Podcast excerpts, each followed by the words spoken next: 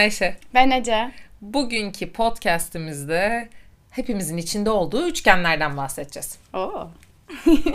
Şimdi üçgen deyince benim aklıma yok eşkenar üçgen, dikkenar üçgen falan. Dikkenar üçgen diye bir şey de varmış. Neyse ki e, böyle şeyler geliyor ama e, ilişkiler içinde baktığımızda hepimiz kendimize bir rol benimsiyoruz. O rolleri oynuyoruz ya da o rollerin içinde olmak bize konforlu geliyor. Şimdi bana bu üçgenlerin neler olabileceğinden biraz sen bahset istiyorum. Şöyle, bence asıl önemli olan ilk söylemek istediğim şey biz bu üçgenlerde üç rolü birden oynuyoruz. Yani mesela bir... Nedir bu roller? Mesela örnek bir taneden başlayalım. Kurban, zorba ve partner üçgeni diyelim. Aslında orada bu üçgende iki rolü seçiyoruz genelde ikili ilişkilerde ve bununla ilgili karşımıza bir tahtrevallede zorba varmış gibi zorba oturduğunda biz kurban rolüne çıkıyoruz. Tam tersi kurban rolümüze geçtiğimizde karşımızda bir zorba yaratabiliyoruz. O yüzden zaten aslında şiddetli ilişkilerle ilgili iki tarafında her zaman payı ve rolü olduğunu ve bunun bir dans gibi olduğunu düşünüyorum. Bununla ilgili şöyle minik bir deneyim de söyleyeyim. Bir kere biriyle kavga ederken neden bilmiyorum boş bulunup eğilip kendimi korumaya geçmiştim. Ve karşımdaki kişi bana bağıra bağıra nasıl böyle bir pozisyon alırsın bu insana ne yaptırır biliyor musun demişti. Ve sonradan fark ettim ki aslında zorbaları ürettiğimiz bazı patenler de oluyor. Ve sadece zorbalık görmüş insanların zorbalık yaptığını düşünüyorum. Ee, ve o yüzden aslında biz hep bu üçgeni tanıyoruz ve içine bir şekilde yer, bir, kendimize bir yer seçiyoruz ve sonra bunu farklı farklı yerlerde deneyimliyoruz ve deneyimletiyoruz. Bu bir örnek olabilir. Sen bunları bahsedince benim aklıma şöyle şeyler de geliyor. Sadece bu üçgenlerde hani geçmişten getirdiklerimiz içindeki rolümüzü belirlemiyor. Aynı zamanda benim okuduklarım şeyi de gösteriyor bana. İnsanlar konforlu buldukları rolleri de tercih ediyorlar. Mesela hani kurban rolü zaman zaman konforlu bulduğumuz bir yer olabiliyor. Çünkü o zaman hani çok ihtiyaç halinde olan işte hep dışarıdan bir şeyleri beklediğin haliyle senin bir şey yapamayacağın pozisyona düştüğün bir rol. Yani sorumluluğu atan aslında. Aynen sorumluluğu üzerinden atmış oluyorsun. Yani bu benimse böyle şeyleri benimseyebiliyoruz kolaylığı sebebiyle. Doğru. Bir de seninle yaptığımız yine konuşmalardan birinden şöyle bir şey hatırlıyorum ben. Tahterevalli deyince oradan aklıma geldi. Biz aynı yerde çalıştığımızı daha önceden de bahsetmiştik. Şimdi daha önceki çalıştığımız yerde bu hiyerarşi çok belirlenmiş bir şekilde işletiliyordu ve bir üstlerimizle iletişim kurarken kendimizi hep böyle bir kurban tarafına biraz çekiyorduk bence ister istemez. Şunun için söyleyeceğim bunu yani konuşmalarda dengeleri sağlarken hep böyle sanki sen zaten ezilmek zorunda olan tarafmışsın gibi ya da üstüne herhangi bir şey söyleyemeyecek pozisyonda biriymişsin gibi zaten kendi baştan ezikliyordun. Sen bana o zaman konuşurken ben insanlarla konuşurken pozisyonumu kendim belirliyorum. Hani onunla zaten benimle bu seviyede konuşması gerektiğini önden söylüyorum. Ya da bunu davranışlarımla hissediyorum. Şimdi geriye basıyorum hani vücut postür olarak da küçülüyorum dediğinde evet. aslında karşı tarafın karşısına böyle dik bir duruşla falan geçtiğinde de belki pozisyonunu ve o anki rolünü o konuşmadaki yerini belirlemiş oluyorsun.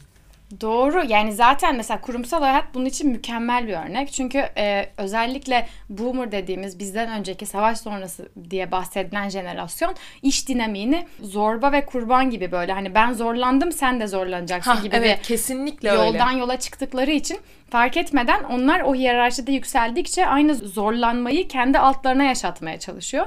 Ki ben daha önce ailemle de çalıştım ve ailem de aynısının çok daha sertini bile yapabiliyor. Çünkü dönüp diyor ki ben bu pozisyonda bu kadar acı çektim sen de çekmezsen benim gibi olamazsın gibi bir böyle çok toksik bir mantıkla Y ve Z jenerasyonu anlatamayacakları bir şekilde bunu zorluyorlar. O yüzden e, özellikle böyle hiyerarşik eski tip yapılarda klasik kurumsal e, merdiven yapılarında o yüzden bir sürü şirket kendini yatay olarak konumlandırmak için İK şeylerinde bunu bu şekilde reklam ediyor. Ama aslında özellikle eski tip kurumlar, devlet kurumuna yakın kurumlarda bu hiyerarşik fazlasıyla dikey ve toksik. Çünkü biz üstümüz ve altımızla o dengeyi bulamadığımızda işin komiği üstünüz de sizi yönetmeyi bilmiyor. Yani siz eğer ona kurban rolüne girmediğinizde partner olarak konuştuğuna üstünüz sizinle ne yapacağını bilmiyor. Ve ben bu yüzden ilk işimden ayrıldığımda bir sürü yöneticimden neredeyse teşekkür alıyordum. Çünkü hiç kimseyi benden üst görmediğim için ve partner olduğum için onlar benimle nasıl konuşacaklarını bilmiyorlardı ve bunu çok çok net hissediyordum ve kendilerini ciddiye almıyorlardı. Yani bu sefer e, zorbalık yapamadıklarında aslında kendilerini bir imposter sindromu. Evet. Sanki o pozisyona layık değil yani beni korkutamıyorsa ve korkuyla motive edemiyorsa o pozisyona layık ha, değil diye görüyordu. şey taklitçi. Buldum. Aynen taklitçi. Yani yöneticilerin korku motivasyonunu öğrenip bunu pazarlıyor olması ve ödül ceza sistemiyle çalıştırıyor olması bir yöntem. Bir başka yöntem de sevgi motivasyonu. Bunu aslında aile gibi izleyen şirketler biraz yapmaya çalışıyor. Bunu görüyoruz ama e, sevgi motivasyonu çok daha uzun vadeli bir şey. Biri sizi severek, sayarak, üretmenize destek olarak, yaratıcılığınıza alan tanıyarak desteklediğinde bu ailede de olur, okulda da olur, iş yerinde de olur. O motivasyon çok uzun vadeli. Korku motivasyonu çok yalancı ve e, yani yalan söylemeye meyil ettiren ve e, insanı kaçak tutan bir motivasyon ve bu kurban zorba ilişkisini devam ettiren bir motivasyon. Daha da derinleştiren bir Hatta. motivasyon. Bir de bu üçgenin içerisinde kurtarıcılar var. Kendine her ortamın şey kolaylaştırıcısı. Bir dakika açılın ben doktorum geliyorumcularım. Doğru evet çok güzel bir tespit. Bir de o tipler var. Onların ne kadar faydalı olduğu ya da neden bu rolü benimsediğini tartışacak olsak. Tamam. Bu konuda arada bir şey hatırlatmak istiyorum. Bu arada sonra nasıl partner kalabiliriz onu konuşalım. Unuttum Tamam ama. bu üçgeni bir tamamlayalım. Tamam. Sonra zaten bunun dönüşümünü konuşacağız. Kurtarıcı aslında kendini kurtaramamış ve o kurtarma fantazisi içinde sıkışıp kalmış biri Hah, olabilir. Çok güzel söyledin. Mesela ben Tam bir çocukken- fantezi. Ve acayip bir fantezi. Ben çocukken şey hatırlıyorum. Eğer olur da e, babam bana kızarsa ve aslında yersiz otorite seviyesinde yani mesela işinde öfkelendiği için gelip evde bana kızdı. Böyle bir senaryo. E, ve ben ona cevap veremedim. Çünkü o otorite ve o otoriteyi o an o günlük kötüye kullanmış diyelim. Ben akşam evde yatağa girip kafamın içinde ya ben şöyle deseydim böyle deseydim gibi mantıklı senaryolar aramaya çalışıyorum. Çocuklukla ilgili en büyük bildiğimiz yanlış anne babaların çocuklarını sonsuz sevdiğidir. Çocuklar anne babalarını sonsuz sevdiği için onların her yaptığını anlamlandırmaya, anlamaya ve normalleştirmeye yani mantık çerçevesine koymaya Çünkü çalışıyorlar anneyle babanın yaptığı her şey doğrudur. gibi. O yüzden ben de çok küçük aklımda e, şey yaptığımı hatırlıyorum. Yani yatakta dönüp uyuyamayıp o işte obsesyon, illüminasyon dönemine girip şeyi ne desem olurdu, ne desem daha mantıklı e, anlaşılırdım diye düşündüğümü hatırlıyorum. Ve bu düşüncenin ileride bana okuduğum okullarda, girdiğim sınıflarda, girdiğim iş yerlerinde bir kurtarıcı kompleksi hatta belki bir kurtarıcı reaksiyonu yarattığını biliyorum. Bu da aslında evinde kendini kurtaramamış birinin iş yerinde kendini gerçekleştirmek için öne atması tamamen. Ama bu üçgenin içinde kurtarıcı hiç düşünmemiştim. Çok iyi e, belirttin. Şimdi biz de bu rollerin içinde yer değiştirebiliyoruz. Bu rollerden zaman zaman bazılarına bürünebiliyoruz. Belki bazı durumların içinde eş zamanlı bile yapabiliyor olabiliriz. Kendimi bu durumun içerisinde çok hayal etmemiştim. Şimdi konuşurken biraz daha bulmaya çalışıyorum ve kurtarıcı rolünün içine girip çok çabuk da pes ettiğim zamanları bulabiliyorum bazen. Hani ben bunu yaparım ederim açılın doktorum geldim ama bir anda ortam istediğim şeye gelmeyince biraz daha partner pozisyonuna çekiliyor olabilirim. Ee, sen kendine hiç hatırlıyor musun böyle bu pozisyonlar arasında dolaştığın zamanları? Ayşe bile bile konuyu kışkırtıyor. Ee, Şu Şimdi benim yayıncı reflekslerim şimdi devreye giriyor. Kaşıyorum seni şu anda. Şöyle e, daha önce bir kere birlikte aldığımız bir eğitimde hatta bizim tanıştığımız ve arkadaş olmaya karar verdiğimiz bir eğitimde bir tartışmanın ortasında e, bir eğitmen çıkıp herkesin ilk defa işe girdiği 30 kişilik bir ortamda eğitim verirken kendi bölümüyle ilgili neden başarılı olamadığını, bu ülkede neden başarılı olamayacağını ve aslında ne kadar çok insan tanıdığını böyle isimler vererek kendi içinde kendini narsizmini ve başarısızlığını açıklamak için acayip ilginç e, cümleler ve şeyler kullanarak böyle ülkeyi ve genel olarak iş hayatını aşağılayan bir sürü cümle kurup ben başaramadım çünkü bu ülke beni hak etmiyor gibi bir çıkarıma giden idealizmden çok uzak ve çok üzücü bir konuşma yapıyordu. Ben nasıl oldu hatırlamıyorum ama bir yerde o kadar tetiklendim ki çok sinirlenip kalkıp sen bu çocuklara bu eğitimi nasıl böyle verirsin diye başlayıp Sen bu çocuklara. evet çünkü aslında ya böyle bir şöyle bir problem yaşıyorum. Ben hayatımda hiç şeyi yaşayamadım sanırım. Yani böyle çocukken hatırlıyorum annemle bir dinamiğim olurdu. Ya annelik böyle yapılmaz. Ben olsam böyle yapardım diye düşünürdüm. E, okula gittim daha birinci sınıfta hoca bana ödev verince şey dedim. Hocam sen benim evde ne yapacağımı nasıl fikir beyan edebiliyorsun? Hani anlayamadım yani çok fazla özgürlükçü ve fazla bireysel bir bakış açısıyla yaklaşıyorum her şeye. O yüzden eğitim alırken de bu çocuklar bunu böyle anlamaz falan gibi öğrenci kimliğine giremeden tamamen böyle bir denetçi bir gözlemci kimliğinde kalıp biraz disasosiye oluyorum aslında o deneyimden ama bu ayrı bir konu tabii. Konumuza dönersek eğitim sırasında o ortamın kurtarıcısı olmaya çalıştın aslında. Ya evet Sen de- bunu burayı burada bu insanları bununla nasıl yaparsın deyip ciddi bir tartışmanın içine girdim. Ben oradaydım hatırlıyorum. Ya şöyle Alain de Botton'un bir konuşması vardır. Çok sevdiğim bir gün modern e, bence filozof ve yazar, psikolog falan böyle çok kıymetli bir e, yazar. En yani bütün kitaplarını Düşünür okuduğum tek yazar evet. E, ve günlük hayatta kullanılabilir bir felsefe yapıyor ve orada şöyle bir şeyden bahsediyor. Aslında bizim ergenlikte en büyük sınavımız, en çok dert edindiğimiz konular ki benimki o zamanlar otoriteydi. E, bizim yetişkin hayatımızda çözmeye çalıştığımız problem haline geliyor ve eğer bunu iş hayatımızda gerçekleştiremiyorsak bunu özel hayatımızda derneklerde veya başka yerlerde fark etmeden yansıtıyoruz. Ben de otoriteyle sıkıntı yaşadığım için fark etmeden girdiğim eğitimlerde veya başka kurumlarda otoriteyle ilgili bir sıkıntı varsa kendimi gerçekleştirmek için bunu çözmem lazım gibi bir kafaya girdiğimi fark etmiştim. Sonra tabii bu tarz toksik kurumların, yani toksik derken toksik dinamiklerin içinden çıkmayı öğrendim. Ama En azından kendini o durumun içine Evet, artık oradaki sokmuyorsun. Konuşmada- orada kendini gerçekleştirmeye çalışmıyorsun. evet bu çok küçük kend- çünkü. Ya Yani da kendini gerçekleştireceğin alan orası değil zaten. Aynen öyle. Yani burada ben artık şeyi fark et, yani şeye uyandım. Hani e, herhangi bir bir e, zorbadan birini kurtardığında bir şey yani neye fayda ettiğimi artık çok daha fazla zorluyorum. Aslında zaten bizim burada konsantre olmamız gereken şey kurtarıcı olmak veya zorba olmak ya da kurban olmak değil, Hah. partner kalmak. Partner kalmak için de aslında bir eğitim aldım. Hatta bunu İsviçre'de almıştım. E, iki buçuk saatlik bir eğitimde. E, Rus bir öğretmenimiz vardı ve çok tatlı bir eğitim vermişti. Adı Partner, Predator, Prey yani avcı, Av. partner ve av. Ve aslında burada öğretmeye çalıştıkları şey karşınızdaki kişi hangi kimliğe sokarsa soksun kendini siz her zaman partnerde kalın ve bunun birkaç tane kuralı var. Birincisi beden hizası. Yani siz oturuyorken birisi ayaktaysa ve size bağırıyorsa bilin ki orada bir avcı vardır.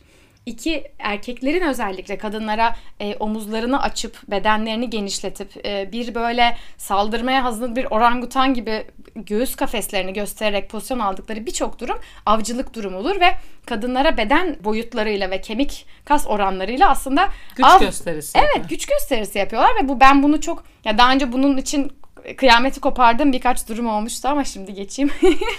Onun dışında- Anıların bölümünde. evet aynen daha sonra e, aynen anlatırız.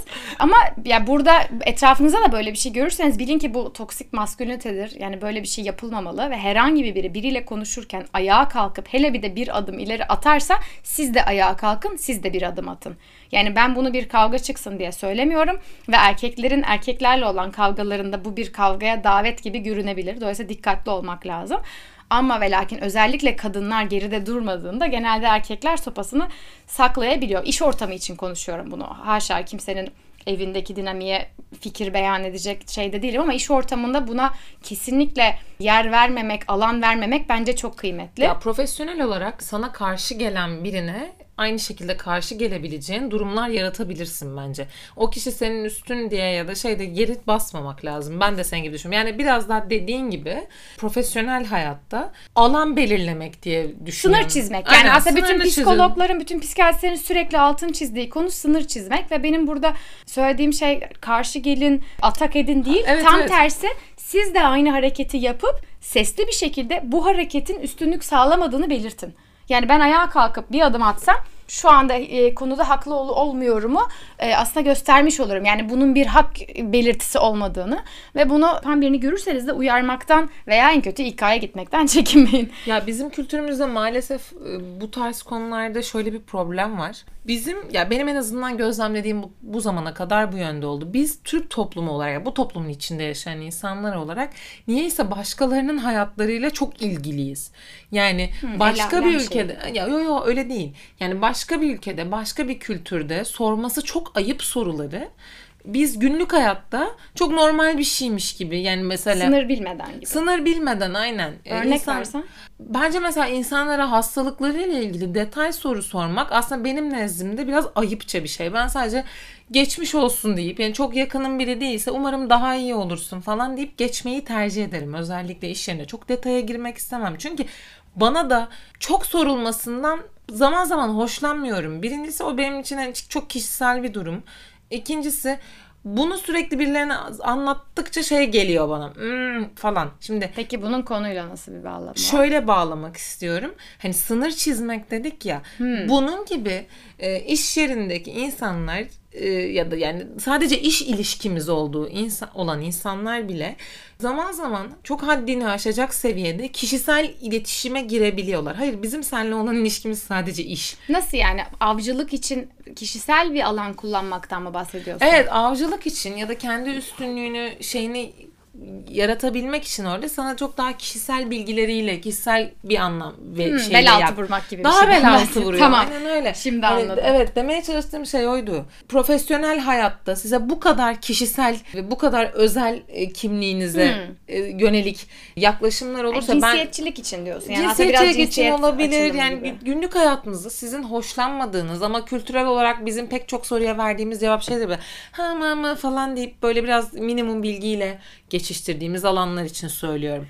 İçinde bulunduğumuz toplumun sınırlarıyla bizim sınırlarımız tutmak zorunda değil. Bundan rahatsız olacağımız kesin ama biz yine de sağlık veya herhangi bir başka bir konuda kendimize ait sınırları çekip kendimize olan saygımızdan tutmak zorundayız. Dolayısıyla sana sağlığınla ilgili kim ne sorarsa sorsun senin sınırına geldiği anda benim için bu kadarı paylaşmak fazla bile deyip gülüp geçmek veya hani bu sorulara cevap vermek yani biraz şey doktorun şey doktorumla mı konuşacaksın gibi biraz şakaya vurmak veya direkt benim sınırım bu konuyu anlatmakla ilgili burada bitiyor. Kusura bakmayın. Daha fazlasını paylaşmaya niyetim yok diyebiliriz. Ya diyebilmeliyiz en İşte azından. bizde hayır demek çok yok ya. O yüzden var. ben... Artık var. Artık var. Olsun. Yani hayır demekle ilgili bölüm açalım. Hayır deme dersi anlatalım. Evet evet bu bak güzel konu. bu. Annemin bana öğrettiği en önemli şey hayır demek ve ben hayır deyince açıklama da vermiyorum. Çünkü her açıklama karşı tarafın bir çözüm üretmeye çalışmasıyla oluyor. Çok hayır hayır şey. da biter. Hayır tam bir cümledir.